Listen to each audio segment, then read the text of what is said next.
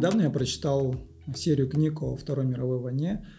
А, это книга Уильяма Шайрера «Взлет и падение Третьего Рейха», а, книга Томаса Соуэлла «Интеллектуалы общества», там у него была глава об интеллектуалах во времена Второй мировой войны, потом книга Кристофера Браунинга «Обычные люди». Да? «Обычные люди» — это книга об резервном а, полицейском батальоне немецком, да, который состоял из обычных людей среднего класса, среднего возраста, зрелых людей, хороших людей, да, но которые совершали ужасные поступки да, во времена Холокоста. И я решил снять как бы такую серию коротких видео, где буду рассказать о том, что я понял, да, пока читал эти книги.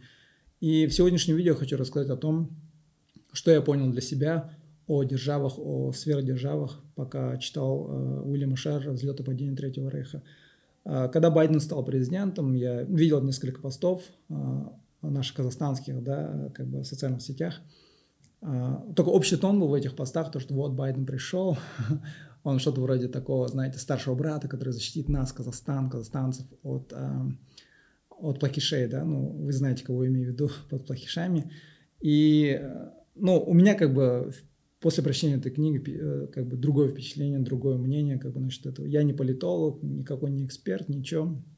Я обычно тупой человек, который просто прочитал книгу и решил поделиться, да, с тем, что я прочитал в этой книге, и что как бы осознал для себя.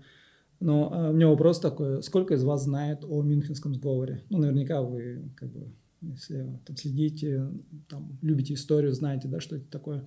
Но тогда, а, до начала Второй мировой войны, когда Гитлер захотел завоевать Чехословакию, а, но западные страны, Германия, они все собрались в Мюнхене, там сели за стол переговоров. И, ну, в общем, в итоге они просто, западные страны во главе с Францией, с Британией, они отдали Чехословакию а, фашистской Германии. Якобы ради сохранения мира во всем мире, да, не пожертвовали Чехословакии ради общего блага.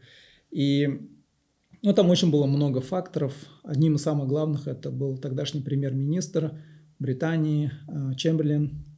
Он очень симпатизировал Гитлеру, он прям, ну, он делал все, чтобы ублажить Гитлера, да, и велся на, на, на любую его ложь Гитлера о том, что он хочет только мира, да, что Гитлер хочет мира и Чемберлен там, ну, в общем, ходил, все делал, да, как бы.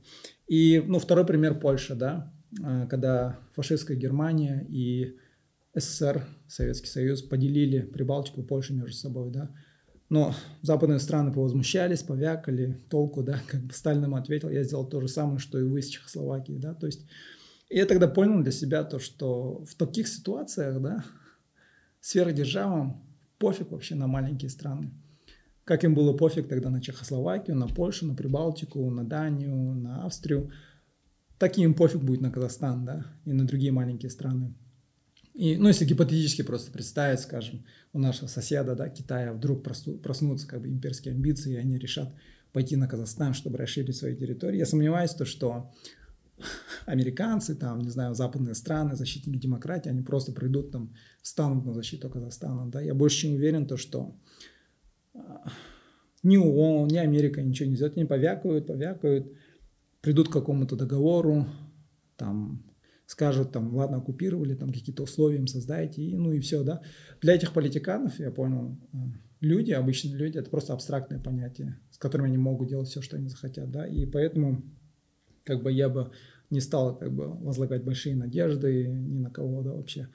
Но я не хочу звучать, как бы, паникером, а, это просто то, что я для, для себя осознал о политиканах, о сверхдержавах, да, и что, что обычно происходило, по крайней мере, в истории. Это не значит, что все это повторится, да. Я, как уже говорил, не спец, не этот.